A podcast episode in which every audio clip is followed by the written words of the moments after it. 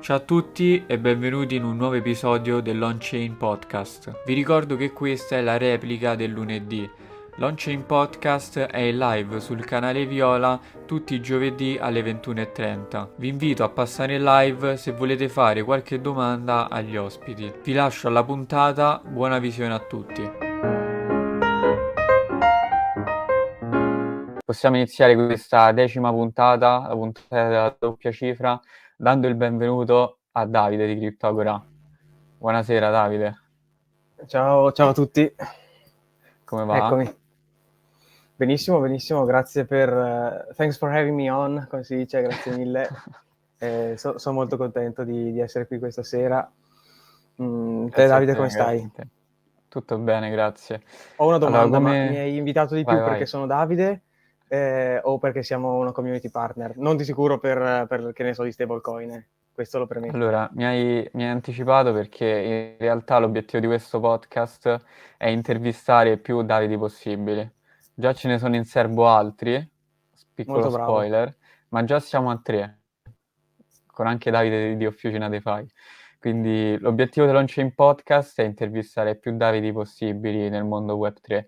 Chissà poi a quanto arriveremo. Ottimo, detto, questo, detto questo, io ti voglio dire che questo qui è un podcast strano. E perché è strano? Perché eh, l'ospite non si introduce, ma introduce l'AI quindi il primo, fo- il primo format di questa sera ti vado a spiegare come funziona. Praticamente ho chiesto a ChatGPT collegato a Bing di farmi delle ricerche su che cos'è CryptoAgora e chi è Davide Zonta e poi eh, ovviamente ce lo dirà. Quindi se tu sei pronto a questa, a questa batosta io direi di partire. Ovviamente se vuoi... se vuoi aggiungere o precisare o qualcosa, sei, sei liberissimo di farlo.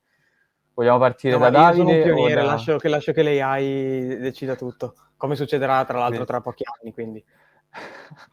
Benissimo, anticipiamo i tempi.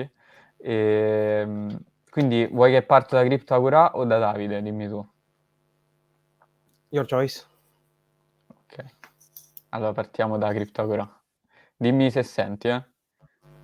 CryptoAgora è una community italiana che si concentra sull'analisi di altcoin, blockchain e tecnologie legate al web 3.0. Hanno una popolare rubrica settimanale su Instagram e oltre 11.000 followers. La community offre supporto nella due diligence di progetti cripto e organizza eventi e discussioni sulle blockchain. CryptoAgora è una community italiana che si concentra sull'analisi. Oh, quante ne sa? Brava, brava. Ci ha, ci ha azzeccato? Ci va aggiungere Mamma qualcosa? mia, bravissimo. Cioè, nel senso che si possa fare due diligence in cripto rimane da vedersi, ma brava. Dai, dai. E allora vado con te, vediamo che ci dice su di te. Davide Zonta è il fondatore di CryptoAgora, una community per la divulgazione nel settore delle criptovalute, con oltre quattro anni di esperienza come consulente blockchain e analista di business. È anche cofondatore di Genesis Financial, un'associazione creata insieme ai colleghi universitari Emanuele Leone e Matteo Garlatti Costa, con l'obiettivo di guidare le persone nel mondo delle criptovalute e degli asset digitali, sottolineando l'importanza di responsabilità e prudenza negli investimenti. Davide Z- E qui Bravissimo. tanta roba, ci ha detto tanto, eh. Sì, sì, è vero, è vero. Diciamo che il bello di questo format è quando trova gli omonimi e inizia a sparare delle stronzate assurde, ma fino ad ora con chi l'ho fatto è andata sempre bene, quindi... Eh, perché intervisti solo il top te... del top, cioè inutile, voglio dire. giustamente, giustamente. Allora partiamo subito con, con l'intervista, quella diciamo umana, e ti chiedo, Davide, come introduzione, eh, come ti sei avvicinato al mondo delle criptovalute e come nasce CryptoAgora. Poi passiamo al, all'argomento cardine di questa sera.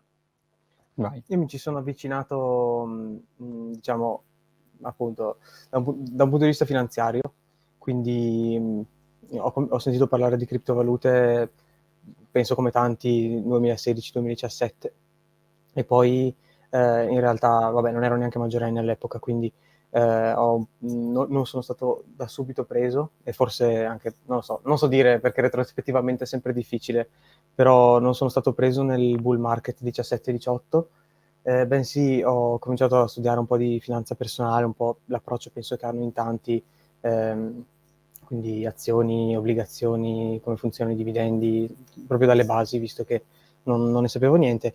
Mm, ecco, c'è da dire, quando mi metto a fare qualcosa sono abbastanza focalizzato, quindi eh, sono andato abbastanza a fondo e ho avuto la fortuna, come diceva giustamente ChatGPT prima, di avere due colleghi mm, molto sul pezzo eh, come me che avevano voglia di imparare, quindi eh, ci siamo messi nel 19, quindi in bear market. Eh, Ab- abbiamo mh, mm, cominciato quasi di pari passo il nostro studio con, eh, con l'apertura poi di, di, Agora a livello di community pian pianino. Quindi questa, assolutamente sì. Eh, mi, mi, collego anche per rispondere, quindi come nasce CryptoGora? Nasce per, um, um, prima di tutto per imparare noi, perché una cosa che ho appreso da, eh, sin dal liceo è che eh, il, il, network, le persone co- che conosci ti possono dare veramente tanto di più rispetto che se fai qualcosa da solo, quindi abbiamo detto vuoi che se non partiamo con un progetto qualcuno che non, troviamo contatti con persone che possono insegnarci, possono a loro volta darci altri contatti, mh, mm, ci possono dare degli spunti, quindi e, e alla fine vabbè non, non, penso che ci saremmo mai immaginati di arrivare a questo punto, ma mm, dico ben venga e, e missione riuscita. Poi per concludere questa parte mh, passa da essere un'agora di confronto, quindi tra persone, in cui noi siamo un po' peers, anzi all'epoca sicuramente eravamo subpar, ne sapevamo di meno degli altri, e per poi appunto rimanendo mh, costanti all'interno del, del, di questo mondo giornalmente, sì posso dire giornalmente, da allora mh, chiaramente eh, è diventata più una, un, un, luogo di confronto per, eh, cerchiamo di essere un po' un layer zero, eh, passami il termine, per ehm, altre, altri progetti, altre realtà mh, che, che, sono sulla scena italiana, quindi ovviamente abbiamo avuto, lo dico perché la settimana scorsa abbiamo avuto il piacere di fare una tavola rotonda con Polkadot, Polygon, Avalanche, ehm, e poi abbiamo avuto Multiverse X e vabbè, comunque eravamo in 5, 5 top project in, in Italia, eh, che non si vede tutti i giorni. Mm, puntiamo a farlo se, con una regolarità sempre maggiore, questo, questo format, proprio per, um, per portare valore eh, e aggregare quello che è l'offerta che secondo me è di altissima qualità, però può essere un po' dispersiva tra gruppi di Moon Boys, razzi, eh, gruppi speculativi estremi eh, ecco, noi cerchiamo di portare un po' più di, di contenuti terra a terra. Certo, devo dire che la live eh, che avete fatto sul vostro canale Telegram è stata stra interessante. Se non sbaglio è recuperabile, giusto? Assolutamente, sì, sì. Si trova... Quindi... Eh, vabbè, io non sono tanto uno schiller, non sono bravo. No, no, vai, vai, eh, si, si, trova nel, nel, canale Telegram nostro principale. Eh, quindi... Tanto poi pure per chi riguarda la replica trovate tutti i riferimenti di CryptoAgora nella descrizione del video. E allora direi di entrare nel, nel succo di questa puntata, iniziamo a parlare di, di stablecoin.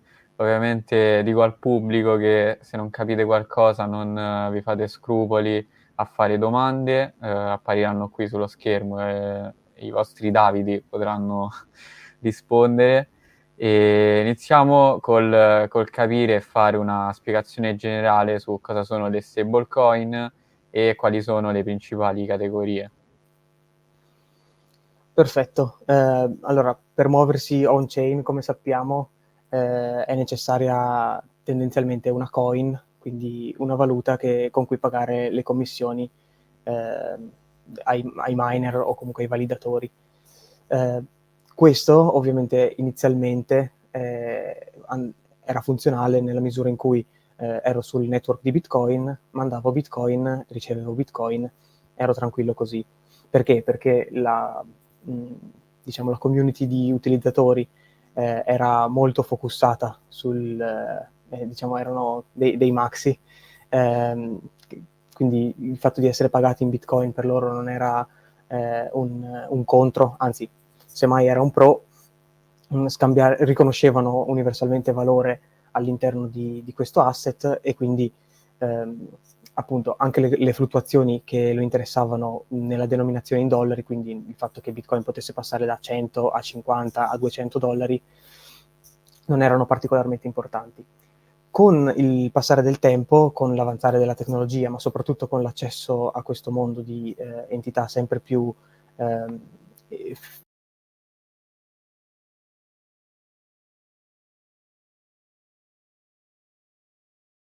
era scambio, soprattutto fiat, cripto, eh, era lungo e quindi con il passare del tempo eh, sono diventate sempre più necessarie e ovviamente mh, laddove c'è necessità c'è utility e quindi utilizzate eh, le, le stablecoin. Queste stablecoin altro non sono che, mh, lo dico male, eh, dollari on-chain, quindi mh, asset il cui valore è fisso, è, è stabile nel tempo poi ci arriveremo dopo che di alcune magari stabile non è, però in, in, linea, di ma- in linea, di massima devono essere stabili perché, perché fungono da appunto dollari, eh, perché principalmente la stragrande maggioranza delle stablecoin in esistenza sono dollari, eh, che si muovono però su binari blockchain, quindi non sono valuta fiat, io li posso mh, banalmente transare tra un mio wallet e quello di una persona che va a ricevere il pagamento, posso utilizzarli in applicativi DeFi, quindi scambiarle, fornire liquidità, utilizzarle come collaterale, prenderle, prenderle in prestito, utilizzarle per tradare future perpetui, eccetera. Quindi mh, hanno tut- uno use case di eh, essere la liquidità on-chain. Certo, diciamo che comunque anche queste sono criptovalute. Perché sì. su questo non ci piove. E, um, quali meccanismi vengono utilizzati per mantenere questo PEG, viene chiamato in gergo, quindi il mantenimento e l'ancoraggio al valore fisso del dollaro? Allora sì, il PEG appunto è, il, è ciò che fa sì che sì, un dollaro on-chain valga come un dollaro off-chain, quindi dollar in the bank. Mm. Esistono mh, diverse tipologie di stablecoin, mh, la principale, quella più utilizzata eh, in assoluto come categoria, sono quelle centralizzate, mh, che ancora una volta faccio notare come eh, si discostino dall'etica iniziale di cui parlavo poco fa. E queste stablecoin centralizzate sono anche molto semplici da capire, ovviamente spiccano Tether, USDT, Circle, USDC, ma non solo, eh, hanno la caratteristica che ovviamente eh, dovrebbe, perché non, non si sa con, ovviamente con certezza, poi anche di questo avremo modo sicuramente di, di parlare, eh, in, diciamo, dovrebbe esserci un dollaro in una banca di proprietà di Tether eh, per ogni dollaro che viene emesso on-chain. Quindi ogni qualvolta eh, un'istituzione finanziaria vuole mh, entrare con 100 milioni di dollari nel, nell'ecosistema, faccio esempio Ethereum, quindi avere 100 milioni di USDT deployabili all'interno di Ethereum, eh, deposita 100 milioni di dollari presso la banca eh, dell'istituzione che li emette e li riceve quindi in, uh, in stablecoin.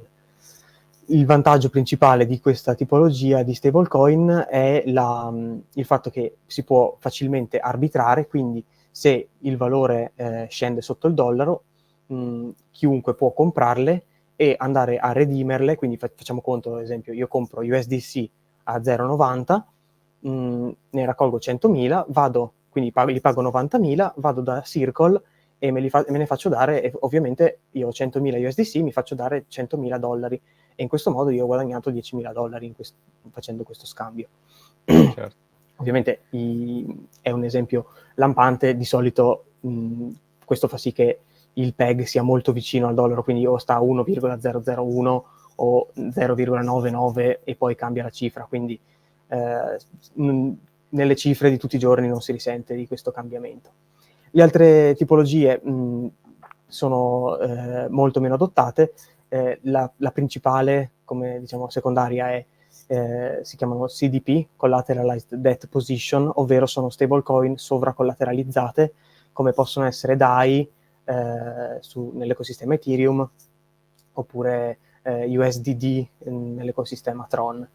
Mm, in questo caso, per esempio, si depositano eh, il 10 Ethereum, che facciamo esempio abbiano un controvalore di eh, 100.000 dollari, io però non creo 100.000 dollari di DAI, ne creo un, una quantità variabile che però non può superare i 50.000. Perché? Perché nel, mentre io tengo bloccati questi Ethereum come collaterale per creare DAI, c'è la possibilità che questi Ethereum, ovviamente essendo il mondo cripto molto volatile, scendano di valore e quindi mia, il mio collaterale, la mia garanzia dietro DAI venga meno. E questo ovviamente è, è limitato dal, dal numero poi, che si chiama loan to value, quindi il massimo che io posso emettere in DAI utilizzando un determinato collaterale. C'è da dire però che sia nel caso di DAI sia nel caso di, di USDD, mh, se inizialmente mh, sono stablecoin che partono con queste, diciamo, eh, con, queste volontà di avere un, una collateralizzazione eh, elevata e non, non espressa da altre stablecoin, in realtà entrambe hanno come collaterale eh, chi USDC, chi Tether, però sicuramente sono grandi, eh, so, sono molto sottoposte ai, ai, cambiamenti. Concludo dicendo che infatti quando a seguito del crollo di Silicon Valley Bank eh, ci fu un, un, breve episodio di depeg da parte di USDC, anche DAI seguì a ruota, quindi perché? Perché gran parte degli USDC di, del, del collaterale di DAI ormai è USDC per motivi ovviamente terzi che se vuoi posso anche spiegare, ma sono piuttosto lunghi e complessi di collaborazione tra MakerDAO, Coinbase e quant'altro. Vediamo se poi con, con il tempo ci arriviamo, ovviamente l'approfondimento ci interessa sempre. Allora, eh, voglio interromperti un attimo per leggere questo commento dalla chat che non è inerente alle stablecoin, ma probabilmente è una persona che è stata scammata. E no. leggiamo quindi Stefano che ci dice: Ciao, io ho appena trasferito dei Manic da Binance a Metamask una volta arrivati su Metamask mi sono trasferito in automatico su wallet non mio. Com'è possibile? Allora, molto probabilmente o hai scaricato una versione di Metamask, diciamo, farlocca, o la tua seed phrase o la chiave privata del tuo wallet molto probabilmente è stata compromessa. Quindi yeah. purtroppo non, non, c'è un modo per, per recuperarli. Sì, ti consiglio di andare su revoke.cash, revoke con la K e guardare gli smart contract che hai autorizzato con, uh, con il wallet. Esatto. esatto. E tornando a noi... l'autorizzazione, chiaramente. Ok.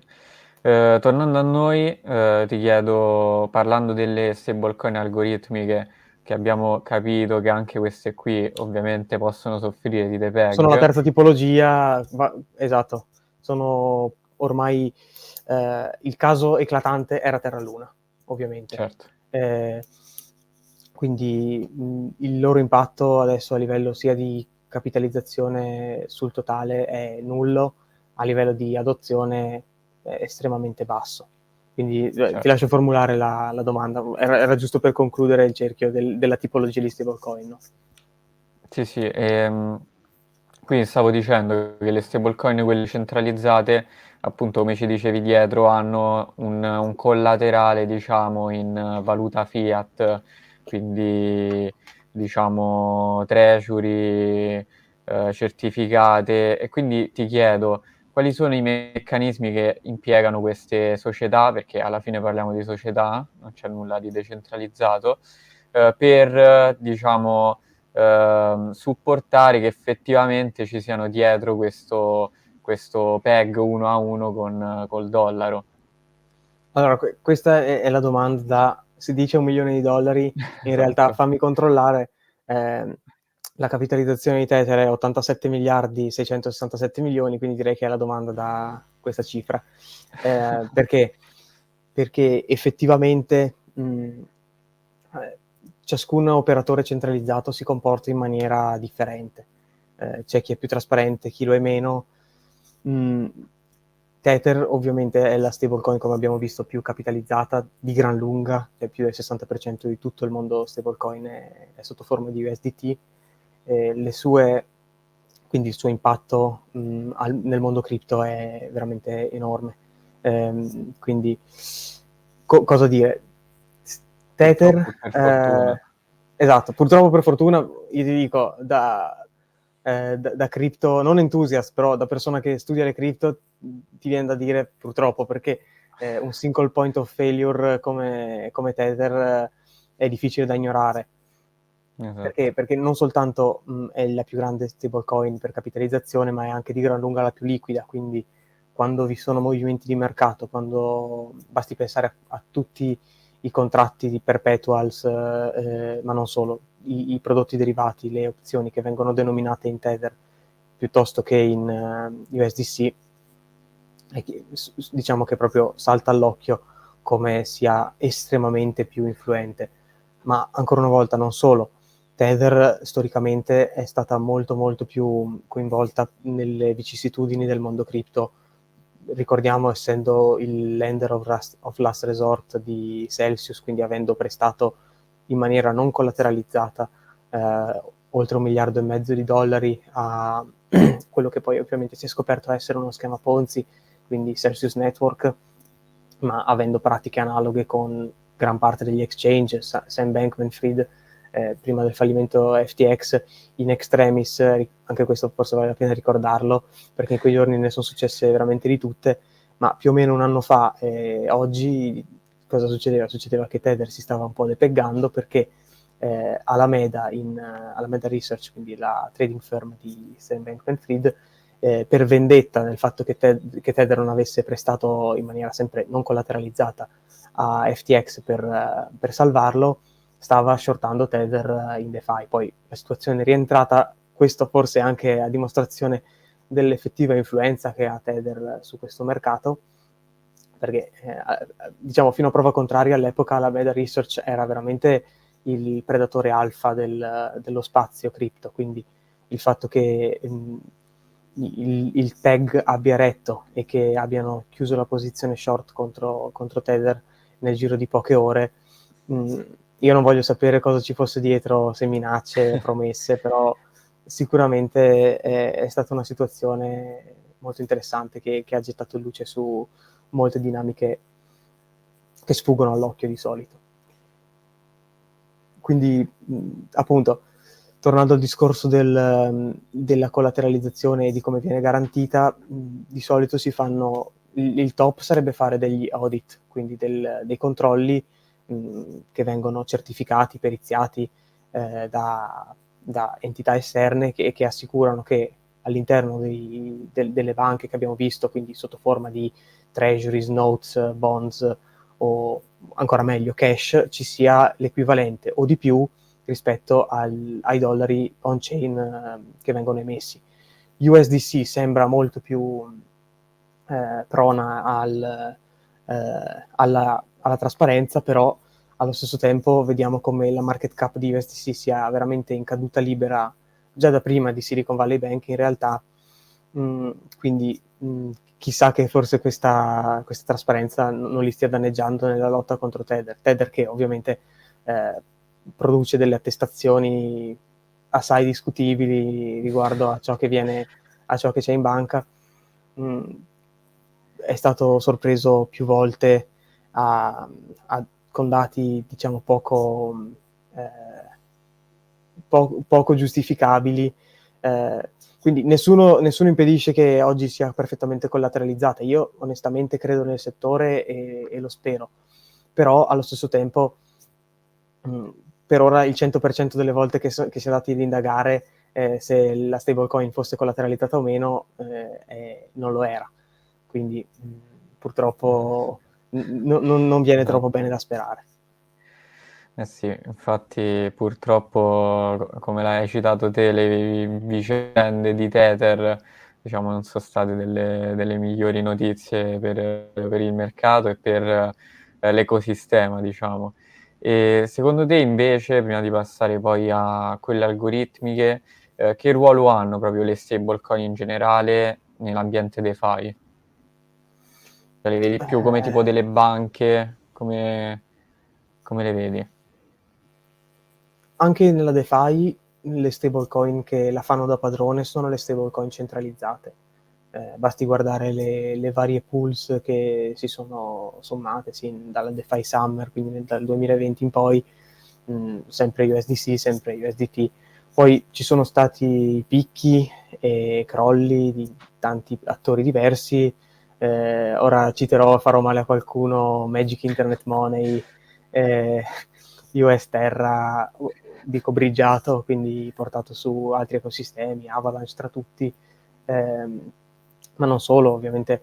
Mh, abbiamo visto tanti, t- tante stablecoin magari ritagliarsi un piccolo, di influ- una piccola zona di influenza come per, per esempio eh, Mai all'interno di, dell'ecosistema Phantom su Cava, qualcosina, eh, USDR più recentemente, quindi Real USD, eh, lo, era, che, era, un progetto che noi abbiamo coperto con, con Agora tra l'altro, eh, che utilizzava real world assets come collaterale per stablecoin. Idea interessantissima, sicuramente non sono i primi a cui era venuta, allo stesso modo come abbiamo fatto notare ancora a suo tempo, mi pare che l'avessimo analizzata ad aprile, ehm, le, fall- le, falle che l'hanno portata a depeggarsi circa un mese fa, se non erro, eh, c'erano tutte, nel senso che ovviamente mh, avere un collaterale come Ethereum mh, è, come dicevamo prima, no? la, la, garanzia già è volatile, quindi è pericoloso. Immaginiamoci avere asset come bottiglie di vino pregiato, oro o immobili, oro ovviamente presso Volt, quindi in banca, o immobili, se c'è una corsa agli sportelli eh, no, non riesci a venderli al prezzo di, di, né di mercato né tantomeno quello a cui li hai comprati. Quindi il, diciamo, le stablecoin non centralizzate giocano dei ruoli spesso e volentieri soltanto di settore, quindi magari hanno qualche soldo extra raccolto dai venture capitals per, per spingere il marketing una, su una determinata chain, appunto USDR era più forte su Base eh, durante la, verso fine estate, eh, però sono circoscritte. Quelle che sono veramente multi-chain sono USDT e USDC. DAI qualcosina, però come abbiamo visto DAI rimane, cioè è wrapped USDC, quindi eh, almeno fino a prova contraria. Il loro ruolo, mh, mm, dunque, è quel, torna al discorso che facevamo prima. Loro, le stablecoin sono liquidità on-chain, quindi una persona volendo mh, mm, può esporsi a, può operare su blockchain, eh, quindi con tutti i vantaggi del caso, l'immutabilità, eh, trasparenza, accessibilità, basse fees, eh, immediatezza, senza doversi esporre ad asset volatili, quindi posso lavorare su, su Polygon senza avere Matic, eh, posso mandare soldi su Solana senza avere Sol, mm, o meglio, se, senza detenere la grandissima parte dei, dei, miei asset in Sol, chiaro che una piccola parte spesso e volentieri dovrò, dovrò averla per, per, pagare le fees. Eh, quindi l'utilità è, è innegabile, a maggior ragione quando uno dei motti delle cripto è stato da quasi sempre il banking di unbanked, famoso quindi fornire accesso a servizi finanziari a attori che, non, che questo accesso in realtà non ce l'hanno. Quindi se io faccio microcredito in paesi dell'Africa o mh, ancora di più in realtà del sud-est asiatico, gli, gli, attori che io vado a coinvolgere, quindi i, questi cittadini, non è che non hanno intenzione di detenere spesso e volentieri il proprio net worth in, in asset che, sono, che fluttuano perché? Perché per quanto riguarda noi fare gambling con magari 1000 euro di, stable, di non stablecoin non è un problema, cioè possiamo metterli su Shiba e vabbè pregare, però se, se, se dovessi mettere tutti i tuoi asset eh, ovviamente ci penseresti su mh, mm, un bel po'. Quindi il fatto di avere un settlement layer, quindi come quello della blockchain, e poi on top avere un prodotto come quello delle stablecoin che ti permette di essere esposto al dollaro, che fino a prova contraria è la, la riserva di valore di, di quasi tutte le banche centrali, è diverso. E secondo me è la killer application del mondo cripto fino ad oggi. Cioè, secondo me è il non plus ultra che sia stato raggiunto a livello di, di tecnologia eh, e, di, e, soprattutto di applicazione.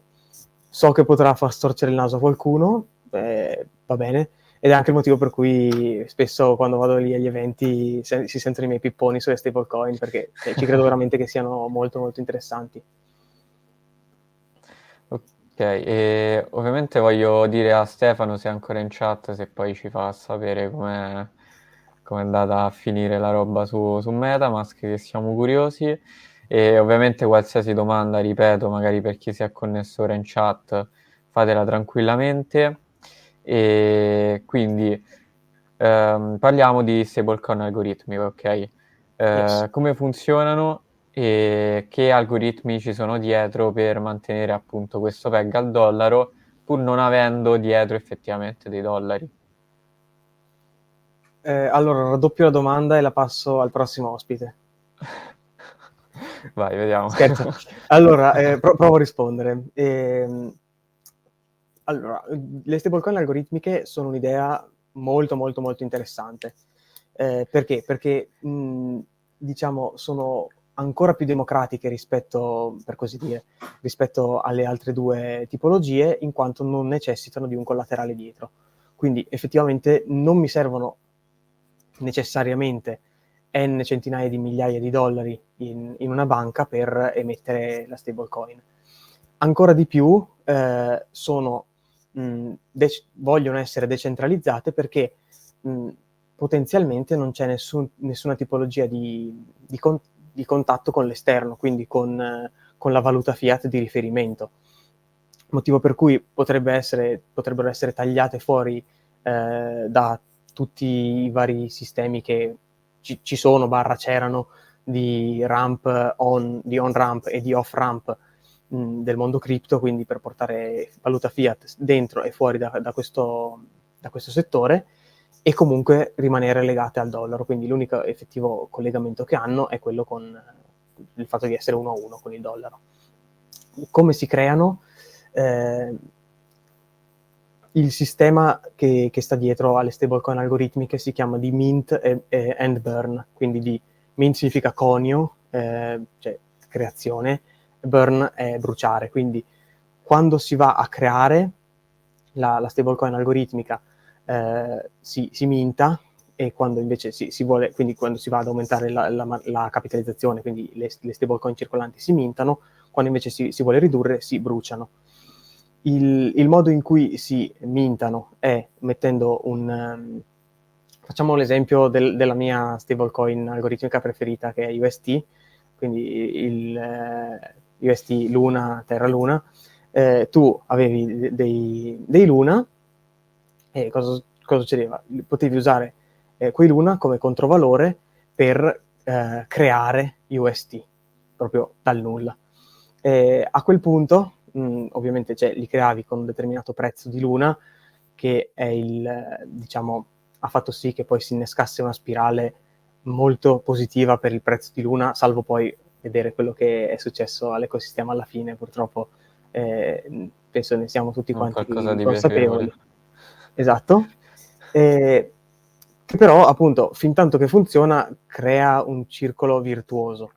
Il problema eh, che eh, quindi adesso arriviamo alla parte di Burn, sta nel fatto che an- ancora una volta eh, la famosa corsa agli sportelli, quindi un alto numero di redenzioni simultanee, eh, è, mol- è, estremamente dannoso per l'ecosistema, tant'è che spesso e volentieri è la condanna a morte per, per la determinata stablecoin algoritmica.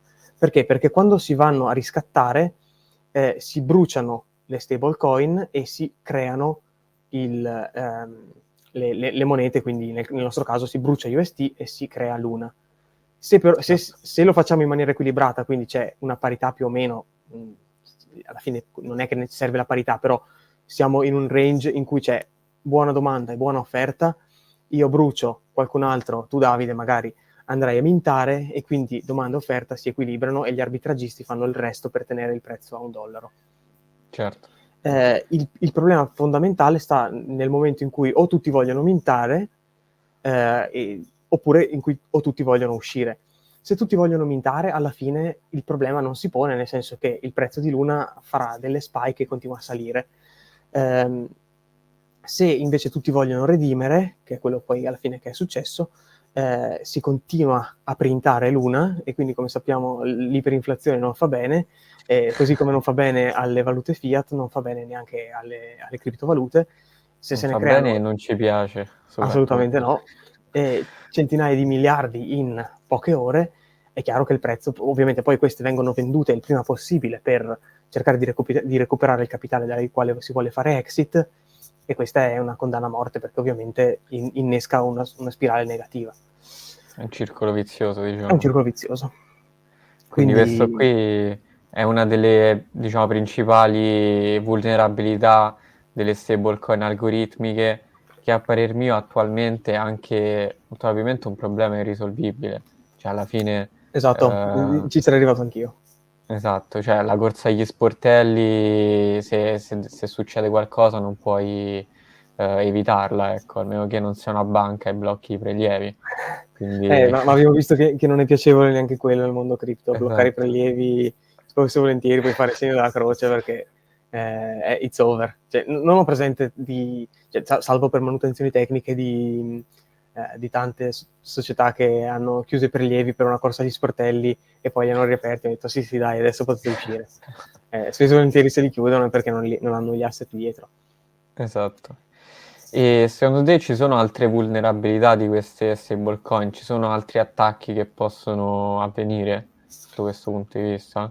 Mm, assolutamente sì. Eh, ovviamente siamo, non voglio dire nel Far West, però in uno spazio ancora molto acerbo, con tutto quello che ne, devi- ne, ne deriva, quindi non è necessariamente una cosa negativa.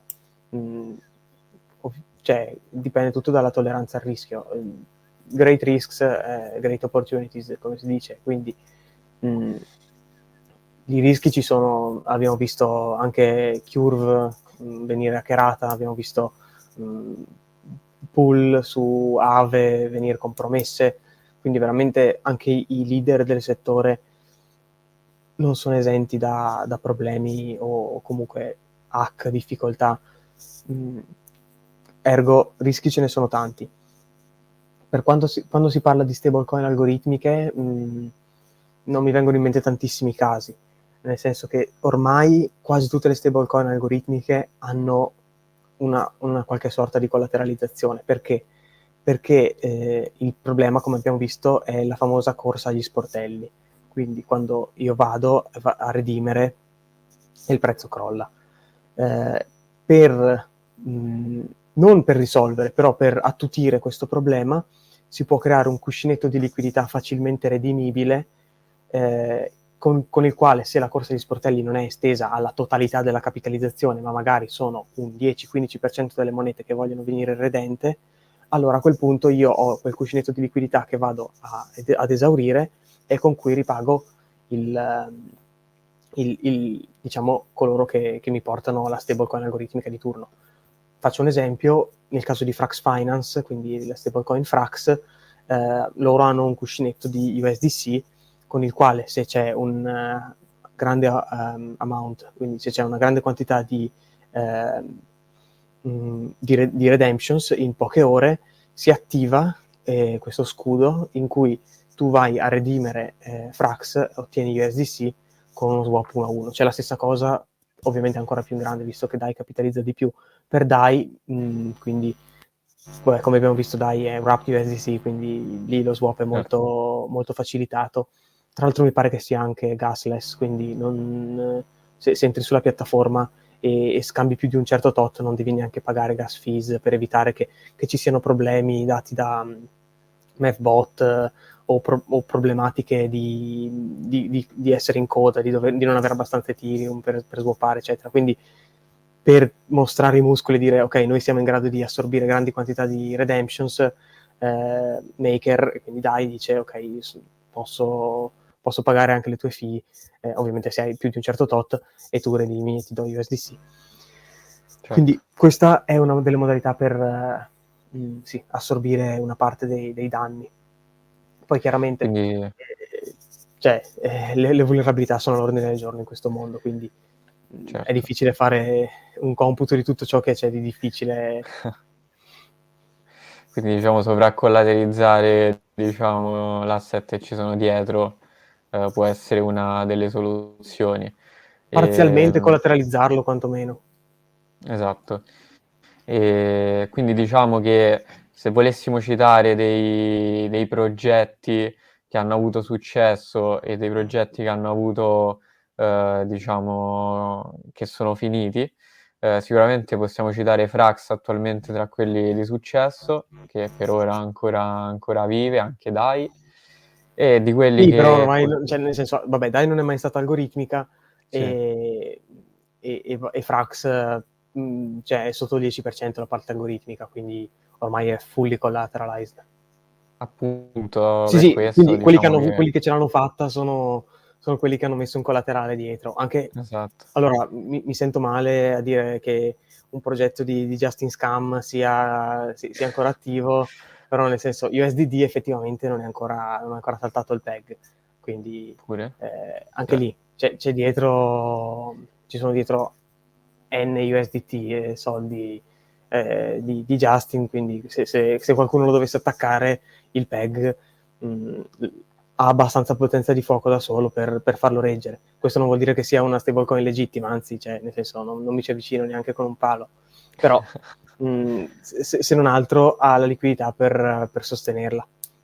Poi tra l'altro tutti gli USDT, o comunque grandissima parte ce li ha lui, quindi eh, anche fosse eh, no, non puoi attaccarlo shortandolo. Certo. Te li dovrebbe prestare lui per autoshortarsi. e, ehm, invece, quindi, avendo fatto... Ah, intanto te lo fai complimenti per uh, la spiegazione, diciamo, del stablecoin con Luna, perché uh, da quello che vedo c'è ancora gente che ha subito questo, diciamo, evento negativo, ma ancora non ha capito quello, quello che è successo e quindi tu ce l'hai spiegato, diciamo, uh, benissimo. E... Prego. E, quindi, avendo fatto, diciamo, una, una panoramica generale su so, quali sono, come funzionano le stablecoin algoritmiche, quelle centralizzate, quelle parzialmente algoritmiche, uh, secondo te quali sono i pro e i contro di ognuna di queste e attualmente quale ti, ti senti più sicuro da utilizzare? Mm, domanda interessante. Allora, eh, i pro e i contro, andiamo con ordine. Centralizzate, pro, mh, tanta liquidità, quindi anche se sono un'istituzione posso muovermi senza, senza avere problemi di slippage, quindi di, eh, appunto di liquidità. Eh, tradotto non ho tutte le monete io.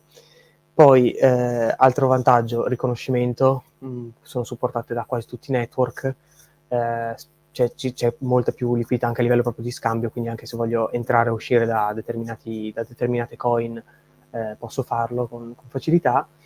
Eh, svantaggi sono, sono, centralizzate, bro, come si dice, quindi, eh, cioè, nel senso, mh, fin tanto che si parla di, di criptovalute e decentralizzazione, mh, cioè, stonano un po', primo, secondo, eh, non c'è effettivamente nessuna modalità di sapere se sono effettivamente, centra- cioè, se sono effettivamente collateralizzate.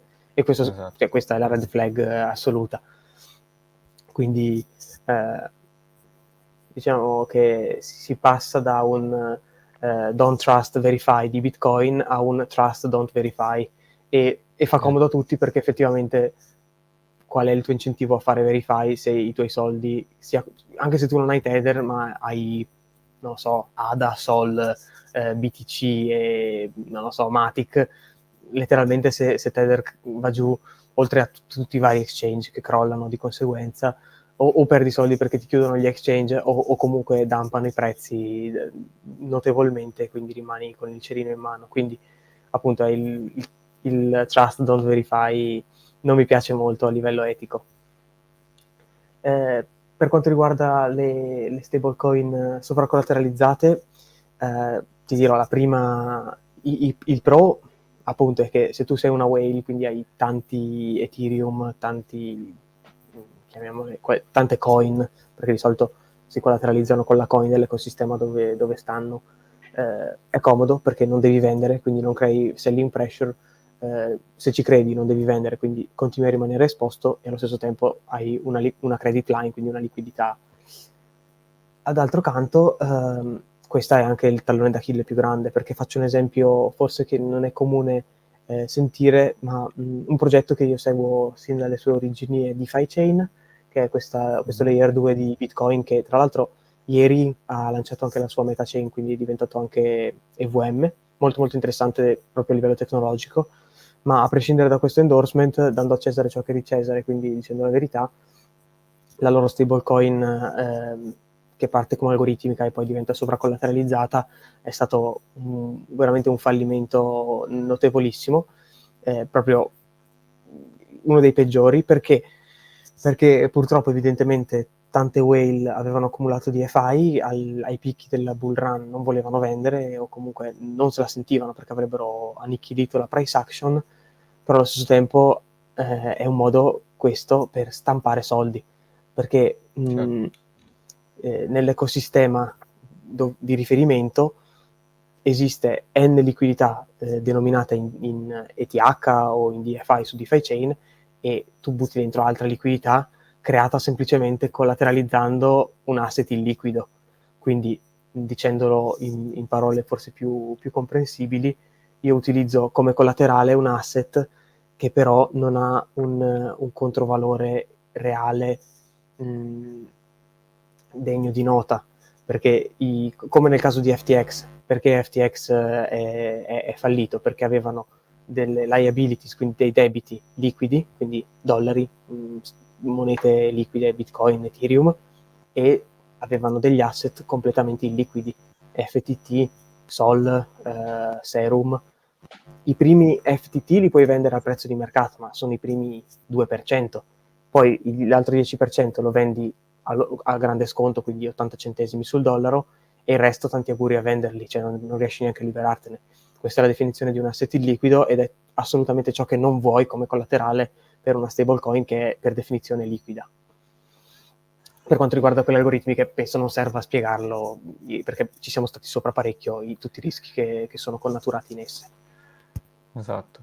Quindi tu ti affideresti più a una centralizzata o a una algoritmica? Cavolo, mi hai beccato, ho cercato di, di doggiare la domanda. Io proprio eh, questo no. volevo. allora, mh, mm, no, algoritmiche no di sicuro. Mh, mm, eh, perché, mh, mm, perché, sono una whale e quindi non c'è abbastanza liquidità.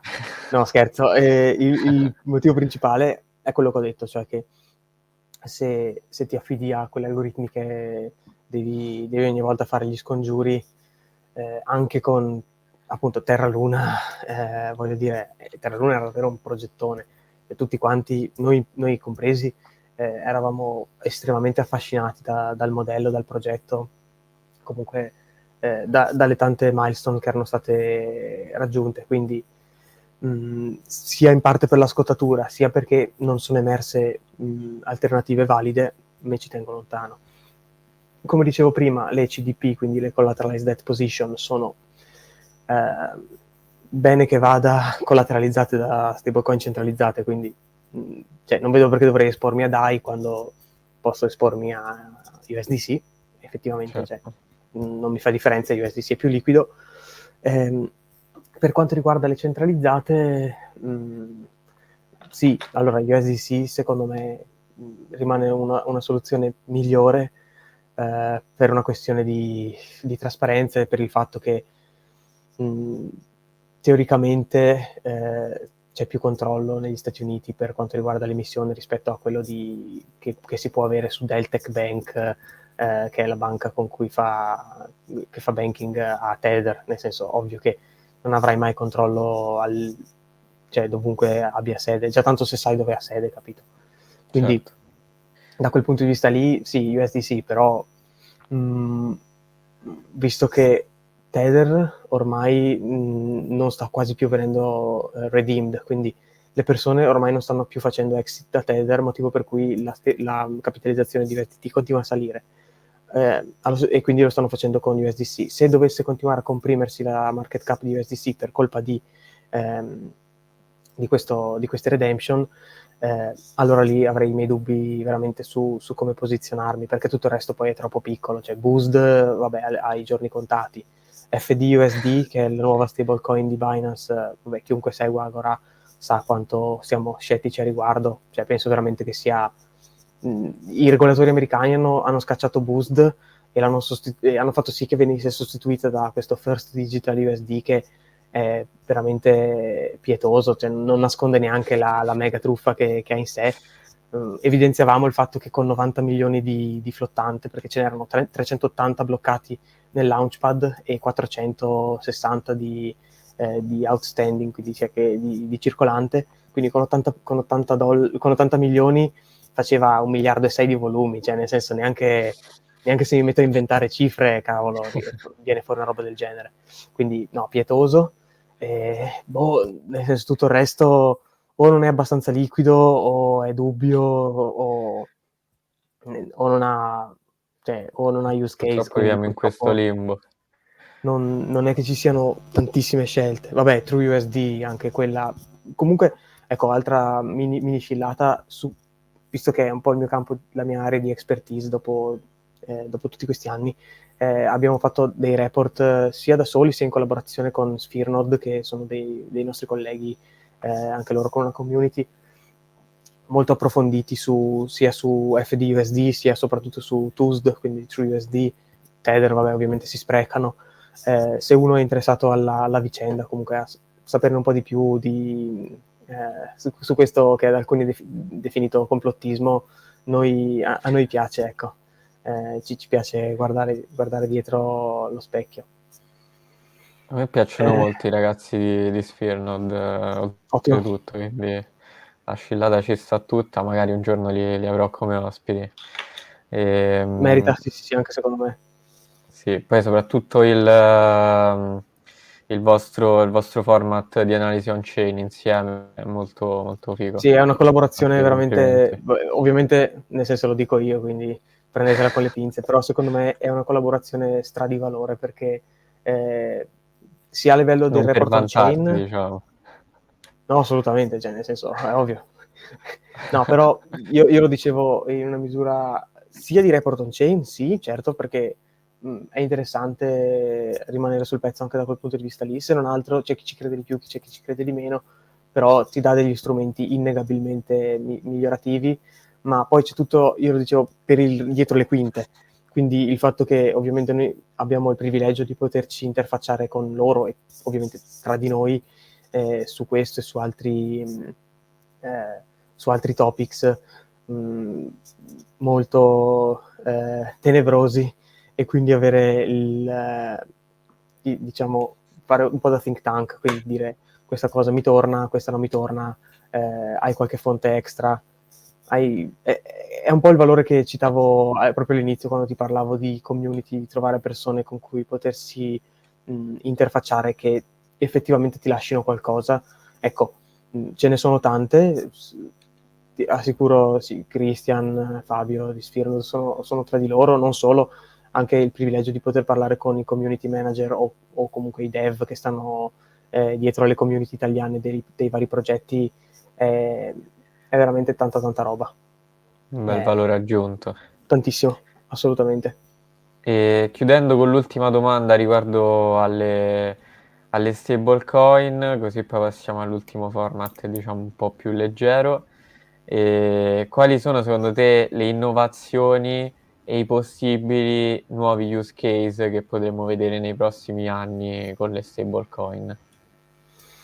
Allora, a livello di innovazioni, ehm, tra l'altro mi, mi, collego anche alla domanda precedente perché ci sono, stanno nascendo mh, stablecoin che sono collateralizzate da asset del mondo reale, come vedevamo con USDR, ma a differenza eh, sono mh, sì del mondo reale questi, questo collaterale, però è molto più liquido, quindi treasuries eh, americani, eh, obbligazionario in generale. E il vantaggio mh, competitivo di queste, di queste stablecoin è il fatto che per il semplice fatto di detenerle si percepisca un rendimento che deriva dal sottostante. Quindi i, la società che le emette investe in treasuries che rendono il 5,5% e a me riconosce il 5%. Quindi ovviamente la società guadagna perché fa lo 0,5% e io ci guadagno perché piuttosto che detenere una stablecoin che ce l'ho e basta, ho come una ricevuta, quindi come, ho come un dollaro che piano pianino eh, cresce e alla fine dell'anno ho nel portafoglio ne ho 105. Quindi eh, è interessante da quel punto di vista e secondo me quello è un trend che mh, è già partito, quindi non è che sto pr- pronosticando niente di, di, allucinante, è già assolutamente è un treno che è partito, però che è ancora molto distante da, da dove può arrivare, perché la market cap complessiva di tutte queste stablecoin non credo neanche raggiunga il miliardo, eh, se, se, si esenta il fatto che ovviamente DAI adesso ha una parte di RWA, quindi di real world assets dietro, però mh, dico quelle che sono, nascono, che sono nate f- completamente per, uh, per, i real world assets non, non, ci arrivano, quindi rispetto alla market cap totale è, è bassissimo. Eh, quindi quello un trend molto molto interessante e adesso come adesso poco liquido. Eh, io sto seguendo principalmente Mountain Protocol e Ondo Finance, ce ne sono tanti altri. Eh, Ondo Finance mi piace particolarmente perché è molto anche intuitivo il funzionamento, non c'è abbastanza liquidità. Quando ci sarà una quantità di liquidità sufficiente da definire le stablecoin, quindi da dire ok, esco con, eh, non io chiaramente, ma qualcuno può uscire dalla pool con 20 milioni in, un, in una transazione senza, senza, sbilanciarmela, ok, mi fido, ok, posso entrarci anch'io eh, senza che magari devo uscire proprio dopo, appena dopo che è uscito lui e, e quindi certo. cioè, so, sono, sono, fregato. Quindi quelle le sto monitorando tanto. Prossimi use case, eh, allora, vabbè, si parla sempre, no, sempre quello che dicevo, banking e the unbanked, lì ci stiamo arrivando. Mm, Argentina, Libano, mm, ma non solo, anche mm, per quanto non vogliano ammettere, anche Corea del Nord, Iran, eh, Turchia ancora di più, eh, hanno veramente una teterizzazione in corso, quindi altro che bitcoinizzazione, sono veramente la killer application, sono proprio il fatto di poter detenere dollari senza avere i problemi eh, dati da, dalle banche che ti lasciano, che non ti fanno convertire, che ti mettono degli spread assurdi o che ti lasciano convertire magari 10, tipo in Argentina o anche in Cina, che hai un limite molto basso di, di valuta sì. locale che puoi convertire. Questo è un bypass eh, veramente importantissimo. E la parte di microcredito se ne parla già da tanto. Io ci vedo valore perché il buy now, pay, pay later è, è, sempre, è sempre più eh, un elemento fondante di questa società. Ovviamente non sono a favore, però mh, visto che mi hai chiesto dove ci stiamo muovendo, è come dire, non sono molto a favore dei content short form, però se dovessi investire è ovvio che investo di più sugli short che su un video di due ore, certo. perché è dove ci stiamo muovendo. Quindi la parte microcreditizia può essere molto molto interessante, soprattutto se unita alle varie fasi sperimentali che stiamo vivendo con ehm, Visa che fa la partnership con Solana per le sue carte, eh, modalità di pagamento sempre più comunque smart. Secondo me c- c'è tanto potenziale. Certo, collegandomi poi ai, al trend del short video, infatti noi siamo qui a fare una live da più di un'ora di, di durata. Guai, guai se la ritagli. esatto. E, ehm, allora, detto questo, ti ringrazio per, per tutta la parte, di, tutto il know-how che ci hai portato all'interno di questo episodio. Assolutamente uno dei migliori episodi e con tanta, tanta carne a fuoco, devo dire. Grazie. E, ehm, detto questo, passiamo all'ultimo format, così poi ti lascio e te lo presento subito che è domande scomode delle AI. C'entra sempre le AI perché, come dicevamo... Ma siamo qua a fare blockchain o a fare AI? Non ho capito. AI con la blockchain, entrambi. Ah, chain GPT. E, esatto, inseguiamo tutti i trend, quello che possiamo seguire. Quello che passa al convento. esatto. Tocca. Quindi eh, domande scomode che poi scomode effettivamente non sono tanto. Ovviamente sei liberissimo di rispondere o non rispondere a queste domande e direi di partire subito con la prima. Ovviamente diciamo che eh, ChatGPT si è un po' messo in testa che fate le due diligence sui token, quindi Vabbè, dai, le domande saranno, saranno incentrate su questo. Parto con la prima. Considerando che molte altcoin non hanno un caso d'uso concreto o un modello di business sostenibile, come si può giustificare l'investimento in queste criptovalute rispetto a quelle con una base più solida e un utilizzo pratico dimostrato? Con... Ok, beh, su questa la risposta easy eh, non si può, mm, che è anche un motivo per cui io sono un grande fan delle stablecoin, perché più tempo ci sto dentro nel settore, più mi rendo conto che, sai, no, si, si, parte dicendo no, il 90% è una scammata, no, il 99% è una scammata. No, la verità è che è sempre peggio in realtà, in realtà di quello che, che, si pensi. Quindi mh, mm, sì, ok, c- credo in alcune monete con real yield, ma, ma anche lì il, il trend real yield è molto interessante eh, a livello di tokenomics lo prendo molto in considerazione, ma non basta, cioè, puoi essere real yield quando vuoi, se hai il 90% della supply nelle mani di 10 whale, comunque non, non, è un buon investimento ai miei occhi. Certo. Eh, quindi la risposta è molto semplice, no. Mm, tantissime monete sono proprio exit, sono i venture capitals o comunque i private equity che ci sono entrati e ti, e ti dampano in testa, quindi non mi interessa quello che la gente dice, ARB, OP possono valere anche 20 miliardi, 20, 20 zilioni, no, ma se lo use case è votare e, e, e, possono votare quelli che ne hanno 600 milioni e perché li hanno? Perché non possono venderli, perché sennò andrebbe a zero, cioè, non ha neanche senso che io li compri. Quindi cioè, sono solo degli esempi, c'è molto di peggio. Certo, e ovviamente non sono consigli finanziari. Eh. e andiamo con la seconda domanda. In che modo la performance di molte altcoin è dipendente dall'andamento di Bitcoin? Non pensate che ciò limiti la loro autonomia e valore intrinseco? Beh, allora sicuramente mh, mm, si parla sempre di Bitcoin season, poi altcoin season che vanno a seguire, no? Perché c'è questa teoria che, vabbè, io, cioè, storicamente può anche essere vera, ma eh, non lo so, Mm, ci sono sempre delle eccezioni che il capitale prima entri dentro Bitcoin, poi dentro le, le large cap e poi dentro le micro cap e poi dentro le shitcoin. Mm, per quanto mi concerne, ci sono monete che mm, si sono mosse in maniera addirittura anticiclica, ma comunque discordante. Basti pensare che GMX ha fatto, a proposito di real yield, ha fatto i suoi massimi eh, in bear market, eh, oppure beh, anche adesso eh, il token di OKX ha fatto i suoi massimi in bear market, cioè non siamo magari in bear market, però sicuramente tutti gli altri sono ad anni luce dai, dai loro all time high, eppure il token di BitGet, idem, BGB, ne abbiamo parlato ieri, eh, cioè è, è, ormai secondo me è difficile e, e, lo sarà sempre di più, mano a mano che, le, che, che ciascuna moneta e ciascun ecosistema si settorializzerà, eh, sarà più difficile parlare di altcoin season e bitcoin season o comunque di, di questa tipologia di ciclicità, perché ognuno alla fine emerge dove, eh, dove deve. Quindi ci sono i titoli azionari defensive e ci sono quelli invece magari eh, tech che si comportano in maniera completamente diversa. Certo. Diciamo appunto uno degli esempi anche de- dei capitali che prima entrano da Bitcoin può essere anche l'esempio dell'ETF. Eh, prima ovviamente lo fanno su, su Bitcoin e poi su, sì, sulle, altre, sulle altre cripto. E andiamo con la terza domanda che la sto leggendo ora e è un po' stupida, però eh, se me ne ero accorto prima... Eh, All hail the AI. Gli avrei detto bastarda, fammene un'altra.